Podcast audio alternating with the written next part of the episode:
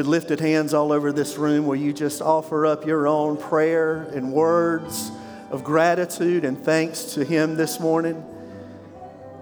Jesus, you are today our living hope, as we've sang. You are our everything today. We thank you, Lord, today that the cross and the grave that was meant for us, that you took our place. We thank you for paying a price that we could not pay. We thank you for standing in the gap, becoming the Word made flesh, living a sinless life and going to the cross, a sinless Savior, and dying and being the ransom for our sins so that we can be made right with the Father, so that we can have life in this life and in the life to come. And Lord, today we thank you for that. We are grateful today that we're not who we once, once were by the power and the forgiveness and the grace of God. And we're not who we're going to be because you are transforming us from glory to glory, from day to day. And we thank you and we praise you for that. And everybody in the house said, Amen. Amen. Amen. God bless you. You may be seated this morning. Awesome crowd today on um, the first Sunday in uh, June. And we're glad that you're here this morning to worship the Lord with us. If you have your Bibles or something with your Bible on it, if you'll turn with me to the book of Jonah. Jonah chapter 1. Now, Jonah is a really small book. Good luck finding it. If you're, if you're electronic this morning, you're going to get it just like that. But uh, Jonah is eight books from the end of the Old Testament. If you want to go there and look, uh, you'll find it. And although Jonah is considered one of the minor prophets, if you know anything about Jonah's story, there's nothing minor about what happens to Jonah. And so this morning we're going to begin to, to unpack that and talk about that a little bit. So I want to look this morning at Jonah chapter 1. We're going to look at the first three verses, okay? And then we're going to jump around a little bit, okay? It's on the screen, and you're probably following along on your Bible or the YouVersion Bible app, and this is what it says the word of the Lord came to Jonah, son of Amittai Go to the great city of Nineveh and preach against it, because its wickedness has come up before me. But Jonah ran away from the Lord and headed for Tarshish. He went down to Joppa, where he found a ship board bound for that port. And after paying the fare, he went aboard and sailed for Tarshish to flee from the Lord. Now, between there and turn over to Jonah 3, I'm going to jump. We know the story of Jonah. He winds up in a great fish for three nights. He gets spit out on the, on the shore. And right after that happens is where we see Jonah chapter 3, verse 1. And I want to jump to that point.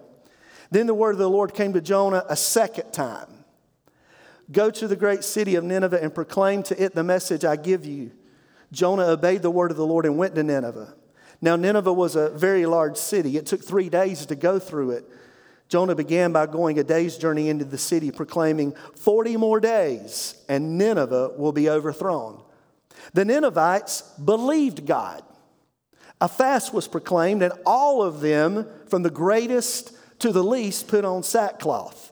And then jump into verse 10, it says, When God saw what they did, and how they turned from their evil ways, he relented and did not bring on them the destruction he had threatened. Turn over one more chapter to Jonah chapter 4, verse 1. But Jonah, to Jonah, this seemed very wrong, and he became what? He became angry. Let's pray.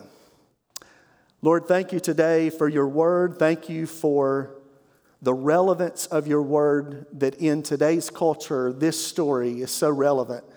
And I pray, Lord, that as we unpack it this morning, that you would speak to us by the power of the Holy Spirit, that we would be convicted and changed by what you communicate to us today.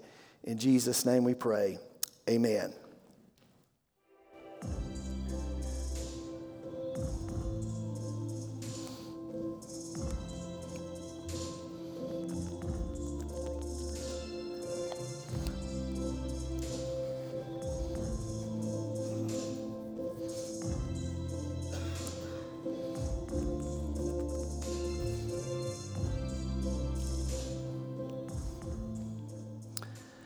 Well, this morning we're beginning a new message series called Us versus Them, a journey with Jonah. And if you guys can give me that stuff on the back screen, I'd appreciate it.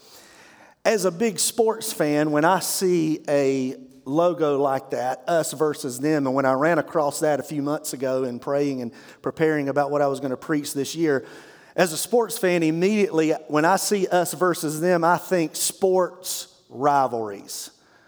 If I'm thinking about professional baseball, I'm thinking about the Yankees and the Red Sox. If I'm thinking about professional basketball, I go back to the 80s with the Lakers and the Celtics. If I'm thinking about college basketball, and I grew up in eastern North Carolina where the best rivalry in all of basketball is the Tar Heels, I mean, the Tar Heels versus the Duke Blue Devils. No, no offense there, Brandon. Don't walk out. We got the Tar Heel fan. Just pray for him. And if you think about college football, which is what you all want us to get to, there's, there's really only one rivalry that matters, and that's the Georgia Bulldogs against the Florida Gators. This rivalry is so intense that they can't even have it at each other's home stadiums. They have to have it at a neutral site in Jacksonville, Florida. And then if you're talking pro football, I thought about the Redskins and the Cowboys. That's a, that's a long standing uh, NFL rivalry. Hey, it's a long rivalry in the history of our nation, right? Anybody grow up in the backyard playing Cowboys and Indians? Now, they'll, they'll string you up if you do that today. That's politically incorrect to play Cowboys or Indians, and they're not even called the Redskins anymore. But, but you kind of get the feel of, as we're talking about rivalries, and even right here in Effingham, we've got a great rivalry right here. If it's basketball or football or, or baseball, we've got a great rivalry here in the county between the south end of the county and the north end of the county. And when it comes to rivalries, you know, we'll spend money to go to games, we'll spend money on gear. We, we want to get in with whatever that rivalry is if we're into sports. And, and we all kind of come to the table knowing that our team isn't going to win every year. They're not going to win the championship every year. So the one game on the calendar that really matters that we'll circle is that rivalry game. And a team can have a terrible season, but if they can beat their rival, then they'll walk away and say, hey, it was a good year. Well, this morning, I'm going to guess that in this room, this room is filled with Jesus loving, Christ following Christian people. Can I get an amen? amen? All right? And, and, and for us, we're on a team too. We would call it Team Jesus, I guess you might say. And so I want to ask you a question this morning. As individuals who are following Jesus and we're on Team Jesus, who is our them? As Christians, who would we put in the blank across from us? Us versus them. Who is our them? Immediately, when I begin to think about who our them might be, I might think about politically, whatever side of the aisle you might be on, you may think about that's the them. You also might think about the, uh, the news media, and it's us versus them when it comes to the news media. You might think of a, of a hot topic issue that we're facing today, like abortion, and then you've got the pro choice crowd that you would say, okay, it's us versus them. And then you've got this idea that we never thought we'd see in this country of defunding the police. And then we had Black Lives Matter a few years ago. And then you've got in the shadows the ACLU, which really kind of pulls the strings for all of these organizations. And now that we're in June, it's Pride Month. Anybody noticed it's been Pride Month this week? On any, I'm sure you have. If you're awake and alive, you've noticed that it's everywhere. I even looked on my phone on one of my apps. The app color has changed to have a, to have a rainbow on it. And so all of these areas are surrounding us in our lives. And the question is as Christians, who is our them? If it's us versus them, which one of those groups, or is it all of those groups, who is our rival? Well, more on that in a moment, but for Jonah, his them was the Ninevites. So, what made the Ninevites so terrible? Well, lost sometimes in this larger than life story that we all know. I mean, it's one of the top three or four stories that you hear about in Scripture and that, that, you, that we teach the kids. You know, there's kids' movies and toys and all kinds of stuff made from Jonah and the what? the whale. And we don't even know if he was a whale. The scripture said it was a great fish, okay? So, uh, but that's beside the point. But lost in this incredible story is how he got there in the first place. And it was because Jonah had a rival, and his rival were the Ninevites. Look again at the verse we read this morning in Jonah 1 1 through 3. Now, Jonah is known in Scripture as a minor prophet, not because he wasn't important, but because there's only four chapters dedicated to his story. And, in, and a lot of times, prophets in the Bible, they come along and they have something to say to a certain nation or situation. And Jonah had something to say. It's super short, but really for Jonah, it's all about him, his story. And so we see here it says God spoke to Jonah, and God said to Jonah, I have a mission for you. I want you to go to the great city of Nineveh and preach what? Against it, because its wickedness has come up before me. And Jonah hears that, and instead of going and getting on a boat or getting on a, a, a camel or however he was going to get to Nineveh, he goes in the opposite direction. The Bible says he did what from the Lord? Somebody? He ran in the opposite direction. He got on a boat, and if Nineveh's in the east, he's going the west to Tarshish. And he's trying to get away from this mission that God has called him to. He refused to be obedient to God's instructions. And for him, the Ninevites were his rival, they were the enemy. He didn't want anything to do with them. And more than that, y'all, he didn't think God should have anything to do with the Ninevites. He didn't think they deserved to hear a message of God's wrath, grace, or forgiveness. So I think a fair question as we take this journey with Jonah to ask would be why? Why did Jonah hate the Ninevites so much? Well, let's, let's look at a little bit of what we know about the Ninevites or Nineveh. First of all, Nineveh was a major city of the Assyrian Empire in Mesopotamia. Now, this happens at a time in the history of Israel when the kingdom has been split into the northern kingdom with Israel and the southern kingdom with Judah. And Jonah is a prophet to the northern kingdom of Israel. And this Assyrian empire is one of the largest empires on the planet at that time. They were, they were a terrible, evil empire. And just kind of so you know where that is uh, on your map today, that would be about 220 miles north of where Baghdad is currently. The Assyrians were a godless nation. They were one of Israel's top enemies. And they were known to be extremely cruel in battle. They were a very violent people. And when they would capture someone in battle, they would torture them, they would kill them, they would put their corpse on display, and then they would write stories and, and draw, uh, draw the history out so those coming behind them would remember it. Essentially, they were an international terrorist war machine at the time. Another minor prophet named Nahum tells us this. He says that Nineveh's sins included plotting against evil against the Lord, cruel, cruelty and plundering war, prostitution, witchcraft, and the list goes on and on and on. Now, let's, let's think about and let's get in Jonah's shoes for a minute. If I'm in Jonah's shoes and these are my enemies, I step back godless nation, our enemy. They're incredibly cruel in battle, war, prostitution, witchcraft. And God taps me on the shoulders and says, Go send them a message. I'm like, hey, first of all, I don't want to be anywhere near that place and those people, those are our enemies, but I'm just not so sure that they deserve to hear a message from God. And if you step back and put yourselves in Jonah's shoes, you might say, I get it. I might understand why Jonah felt the way that he did?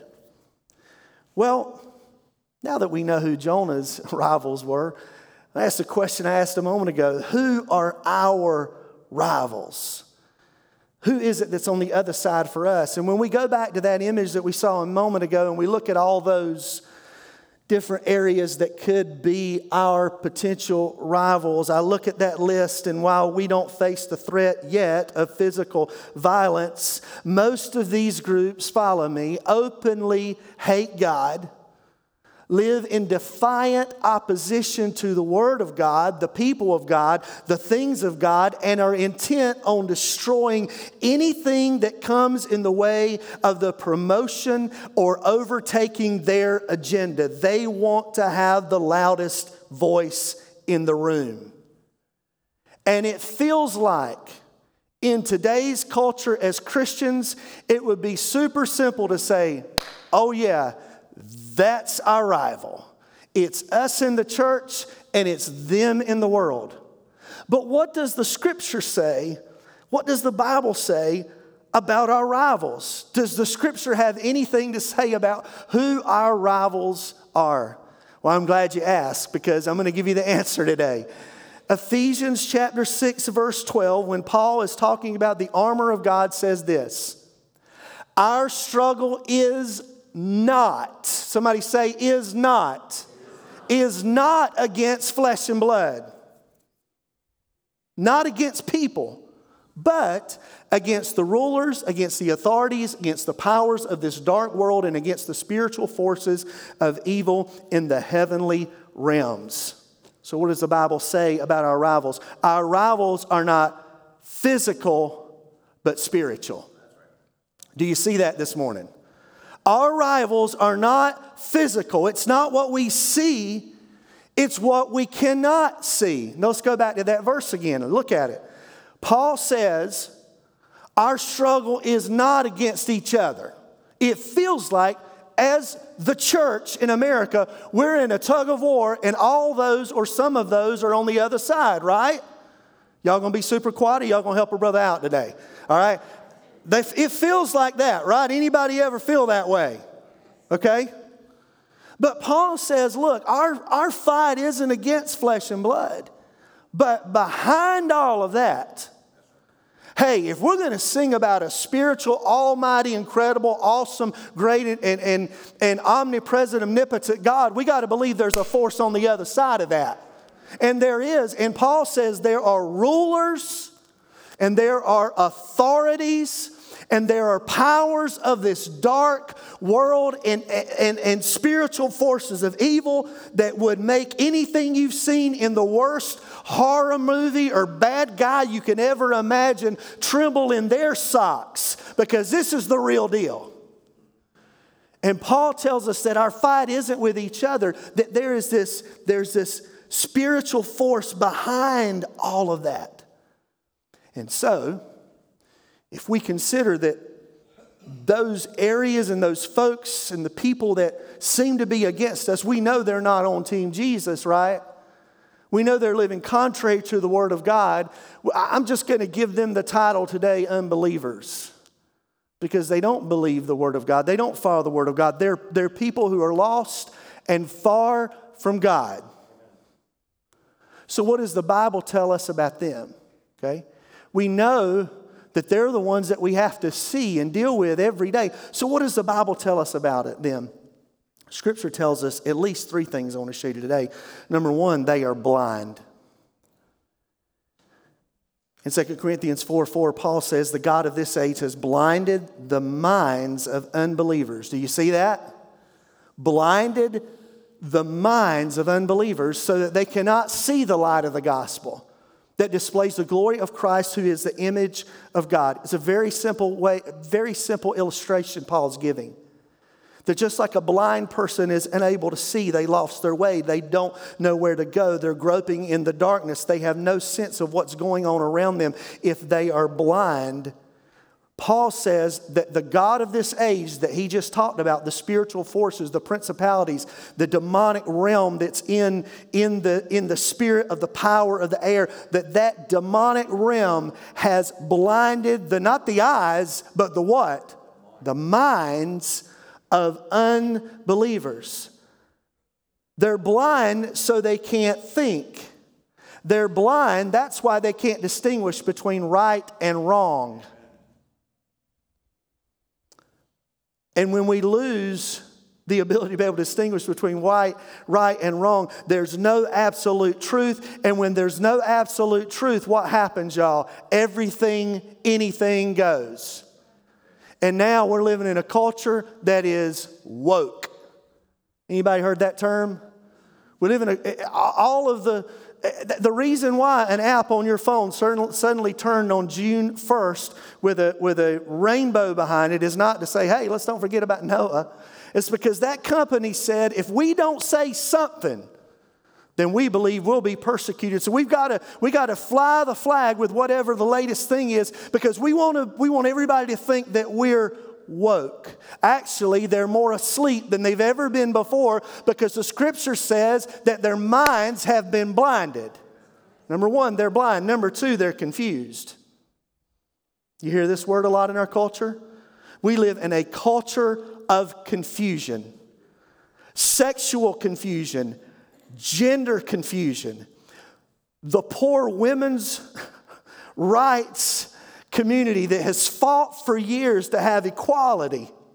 And our daughters and granddaughters that we have fought to be able to have the same equal opportunities in sports have now lost those opportunities because we're so woke that we'll allow a man to compete as a woman and then win that event and give them an award and let them make a record, and we're not going to do anything about it.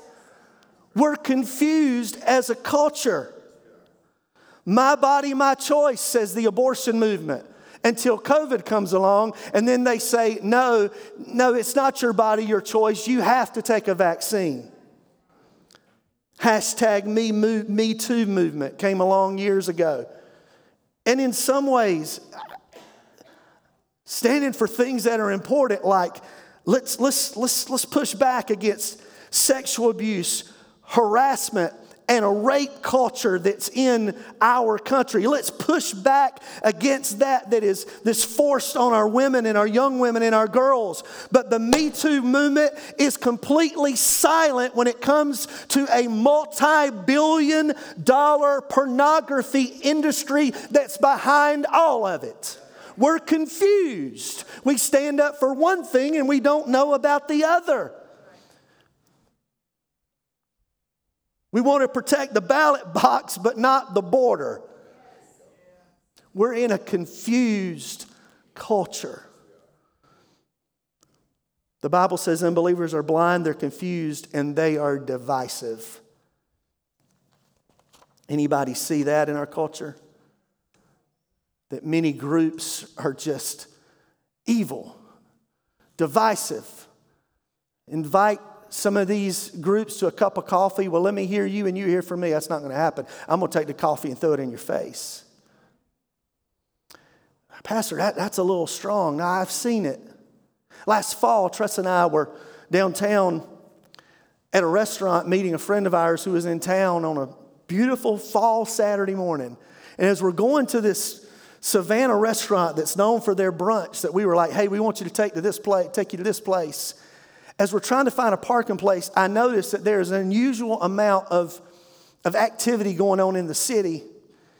And as we're going around one curve, I, I just see more and more activity, and we come upon a women's rights movement march. And it wasn't just a group of women saying, you know, equal pay and all this stuff. It was a group of women who had LGBTQ signs and abortion signs and signs that were extremely crude and vulgar. They were brash, they were loud, they were defiant. If my children had been there, I would have covered their ears. I was embarrassed to be standing there with the women that I was with, my wife and some other friends of ours, and hearing what they were, the, the, the, the hatred and the vileness as they walked through the streets, screaming and yelling at who? I don't know, just angry and divisive and mad. Do you know what I'm talking about? Philippians 3, Paul says this Join together in following my examples, brothers and sisters. And just as you have as a model, keep your eyes on those who live as we do. For I have often told you before and I tell you again, even with tears, many live as enemies of the cross of Christ. Their destiny is destruction, their God is their stomach, and their glory is their shame. Their mind is set on earthly things. Jesus said, the enemy comes to steal, kill, and destroy.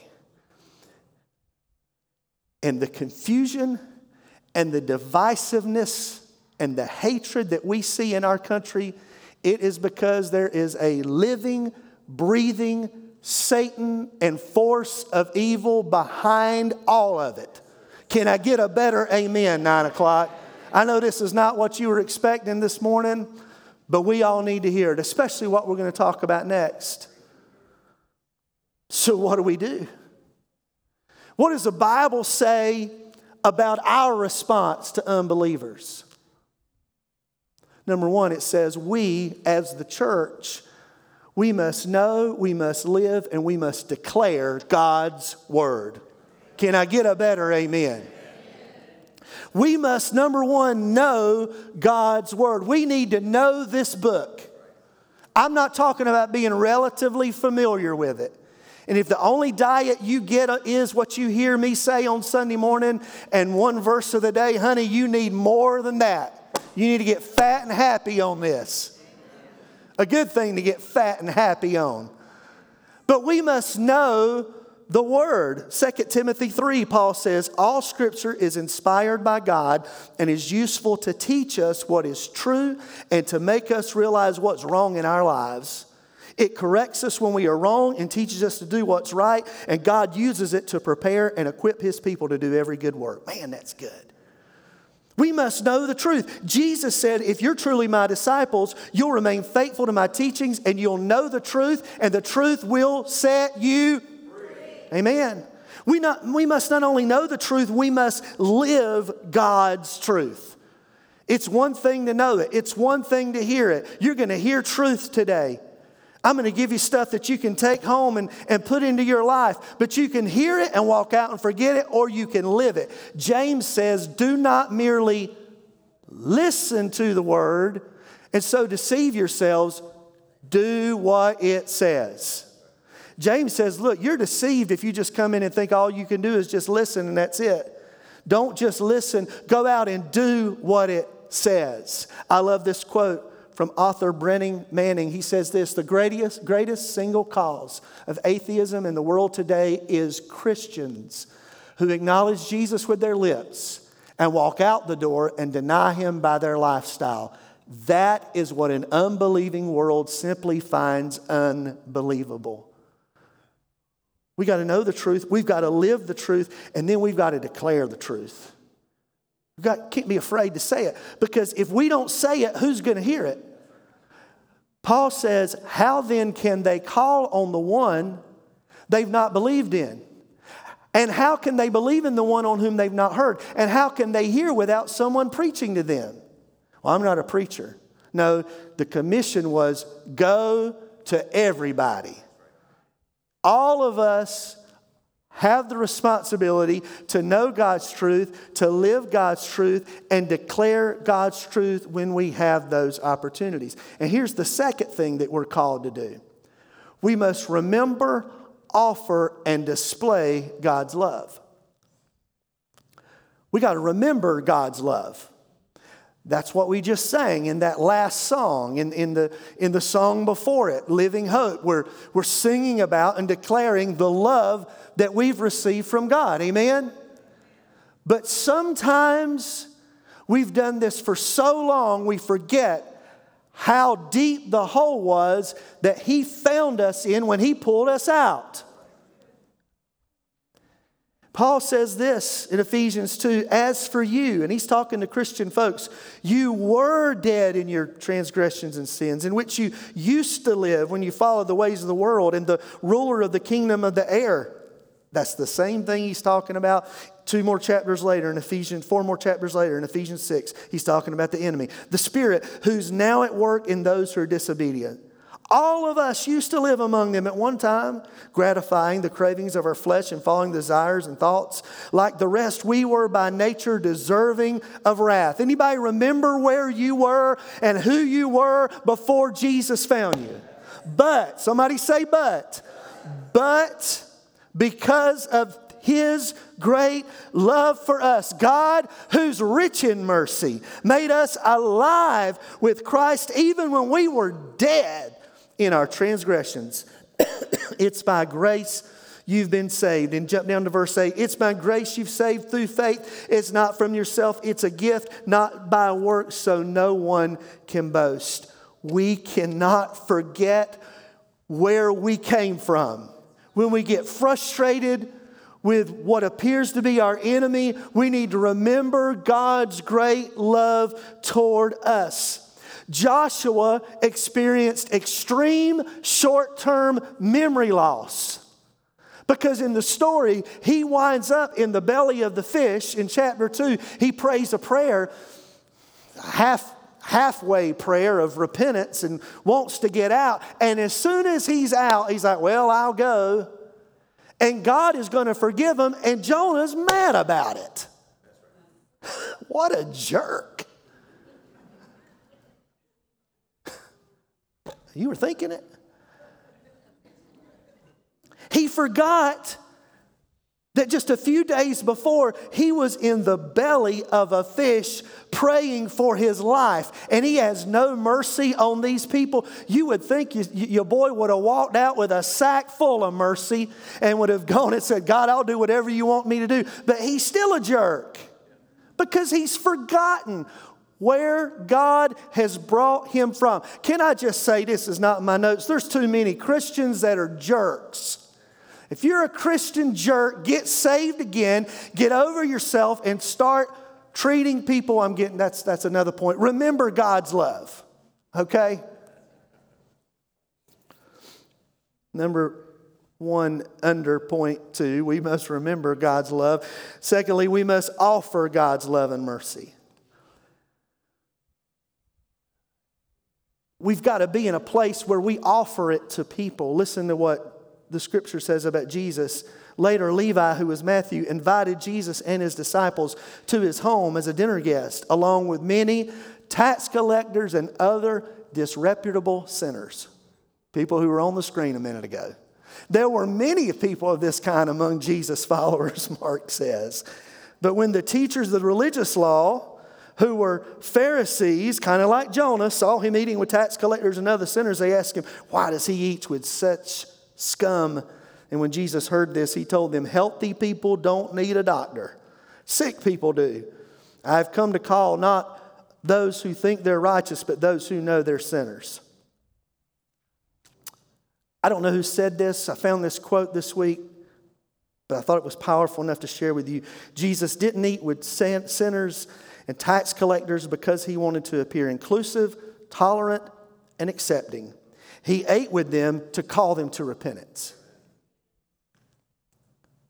That was the purpose. And the crowd that declares that Jesus was nothing but a long haired, love conquers all, love is love hippie, fail to understand the truth of the gospel. That verse, go back one, it says that he called those who were what, y'all? Last word sinners. He was at the table because they were the ones who needed to come out of a sinful lifestyle. Eating with them didn't mean it support, he supported what they did, but it also didn't keep him from loving them. He offered them love. He said, Go and sin no more. And as we said Wednesday night in our study, Jesus always took care of the physical before he took care of the spiritual. He has that conversation and that relationship building time then to meet that need. And if we're going to meet and reach those around us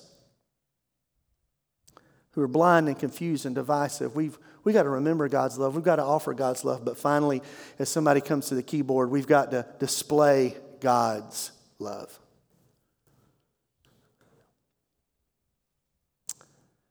When we think about this them, us versus them, here's something I've noticed about, yeah, here's something I've noticed about what we would consider the them in our culture.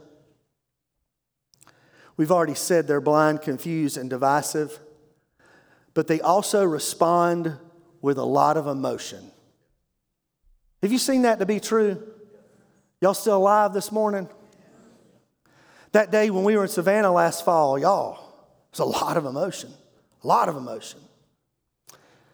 And if we're not careful, lean in, as believers, as Christian folks, we'll respond with that same type of meanness and hatred and emotion. This Bible says, through the Spirit, number seven, that after love, joy, peace, patience, kindness, goodness, faithfulness, self control, and gentleness, we are to have, oh, I just said it out of order, final self control.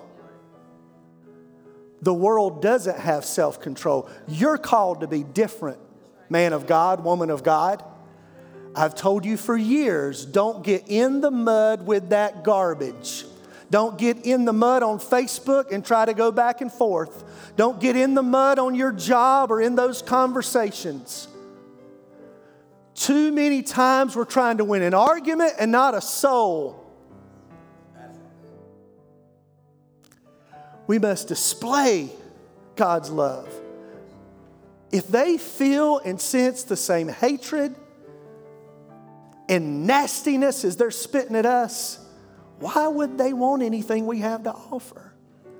Paul says, whatever you do, in word or in deed, do everything in the name of the Lord Jesus Christ. So if you can't do that or say that back in the name of Jesus, don't say it.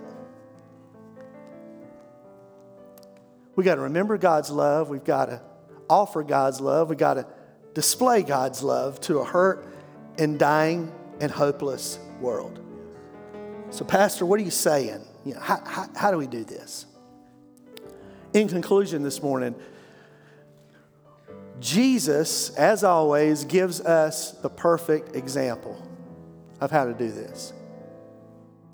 John 1:14, a verse that we've found ourselves at a lot in this house over the last 6 months.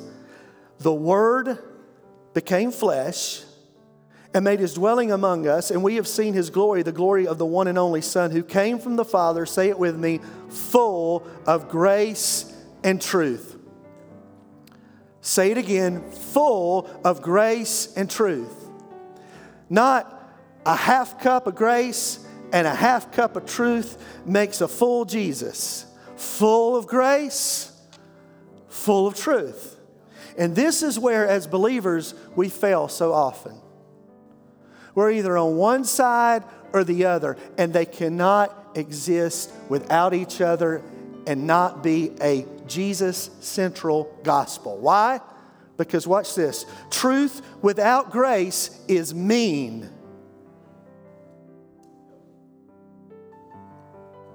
Truth without grace is just nasty and mean. Grace without truth is meaningless. Because you can love people straight to hell.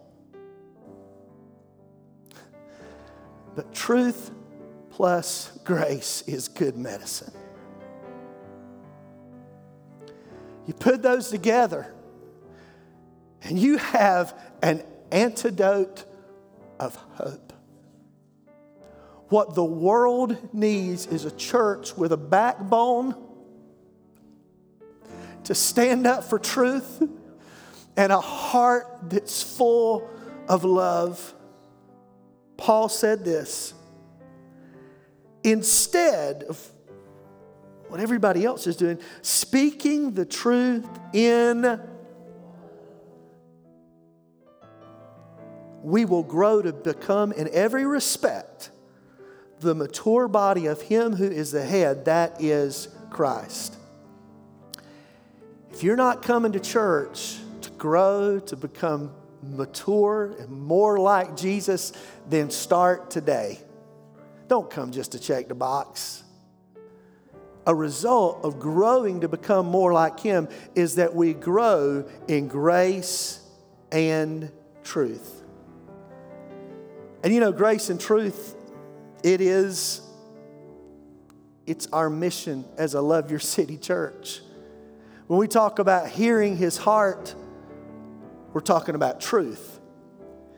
And when we talk about showing his love, We're talking about grace. So, us versus them. Unbelievers are blind, they're confused, they're divisive. But our response must be we're called to live, to know, to declare God's truth, and to remember and offer and display God's love.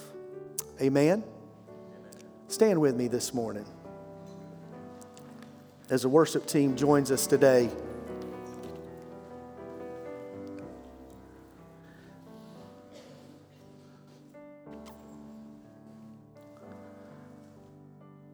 Want to ask you two questions this morning in response to this message today.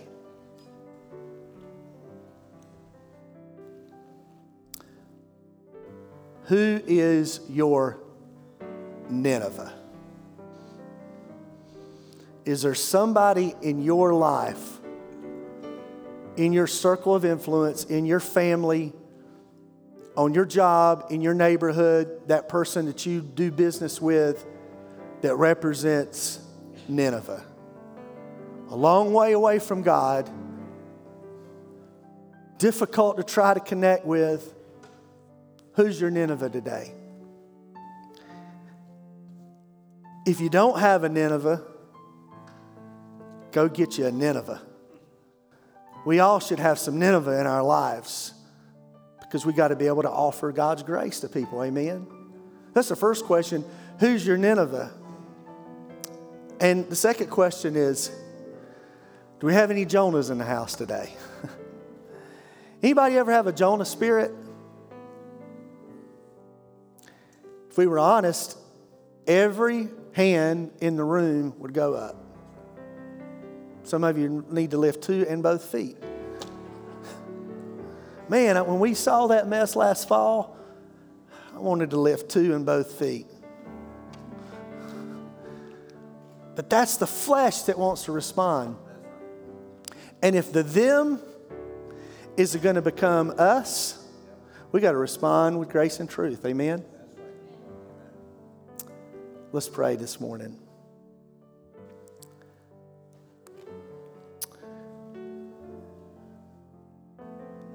God, I thank you for this word that you've given and spoken today. Not easy to preach, not easy to hear. But Lord, I believe it's relevant to where we're all living today. And so, Lord, in the deep recesses of our spirits and our hearts today, we pray that as we're challenged, as we're convicted, that, Lord, most importantly, we be changed. And Lord, if there's any area in our lives where we have a Jonah spirit, Lord, we confess today, Lord. We confess today, Lord, those attitudes and actions, Lord, that drive us far from people who are far from you. Lord, today we confess that our, our words and our thoughts are not always those that bring you glory and bring you honor, God. God, remind us today that um, you didn't just die for us, you died for all those who were lost. And remind us today, God, that the reason why our culture is the way it is and is, seems to be so confused and blind and divisive is because they don't know you. And we pray today, God, for those that you've put in our paths in this room. We ask you, God, to empower us with the Holy Spirit to be able to speak to those situations and those circumstances. And God, that you would use us in a mighty way, I pray. Lord, I pray today, God, if there's a Jonah spirit in us, Lord, that you would help us to confess that and turn that over to you. And may your Holy Spirit check in us. And instead of complaining and getting frustrating, lead us to prayer, to pray for those organizations and pray for those leaders and pray for those people, Lord, that we're encountering and pray for those in our families and in our jobs and in our communities and our neighbors that are far from you, Lord Jesus. We thank you, God, for your grace and your mercy today. I want to ask this morning before we close with just some worship. Is there anybody here today who would say, Les, I am a them today? I am far from God. And before I leave this room, I need to experience the mercy and the grace that I've heard talked about and presented and sung today. If that's you, I'd love to pray with you today before you leave. Would you raise your hand and I'll pray with you? I'm not going to call you out. I'll promise not to embarrass you. I want to pray with you right where you're at. Anybody in this room who'd say, I need to, I need to pray that prayer today. I'm far from God. I need to make some things right with God. Thank you, thank you, thank you. Multiple hands here in this service today. I want to ask us all today to pray this prayer. This prayer is not found in Scripture anywhere, but it's, it's a scriptural prayer that leads us to commit ourselves to God. And some of you, you're committing again, some of you maybe for the first time. And I want to ask you today to repeat this prayer after me Dear God, I'm a sinner. I'm sorry for my sins. Forgive me. I believe that Jesus Christ is your Son. I believe that He took my sins to the cross, that He died in my place, and you raised Him to life.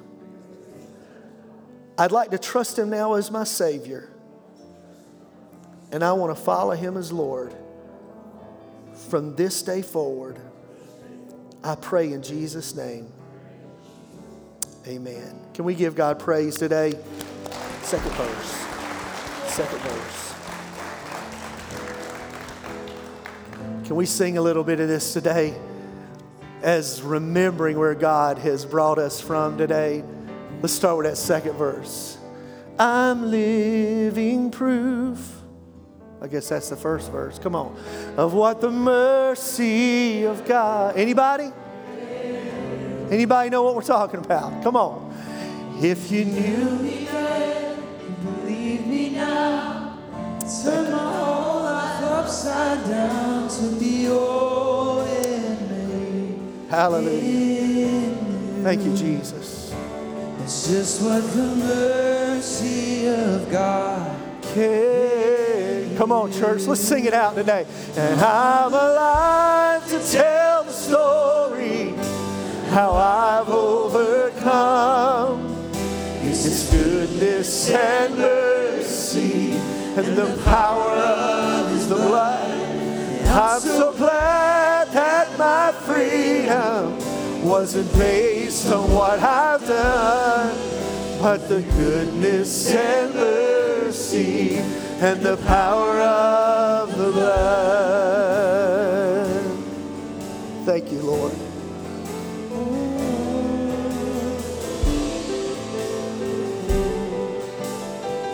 thought I deserved. Thought I deserve to be six feet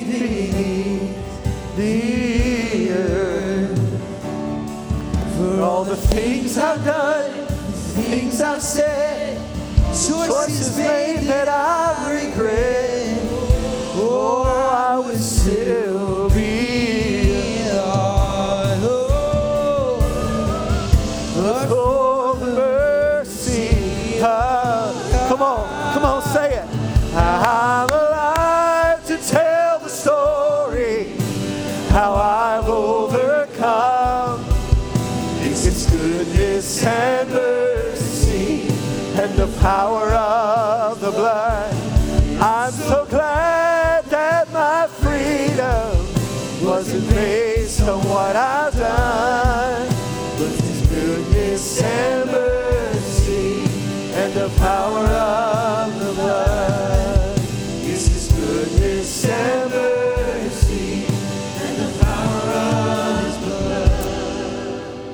God, one more time, we say thank you for this time we've been able to be together as your family to worship. Thank you for what you've said, what you've done. Lives have been transformed and changed. And God, may we go out today as salt in life with grace and truth, full, God, to share the good news of the truth of Jesus. And everybody said, Amen. God bless you. Have a great rest of your day. We'll see you back here Wednesday night, 7 o'clock, Family Ministries night.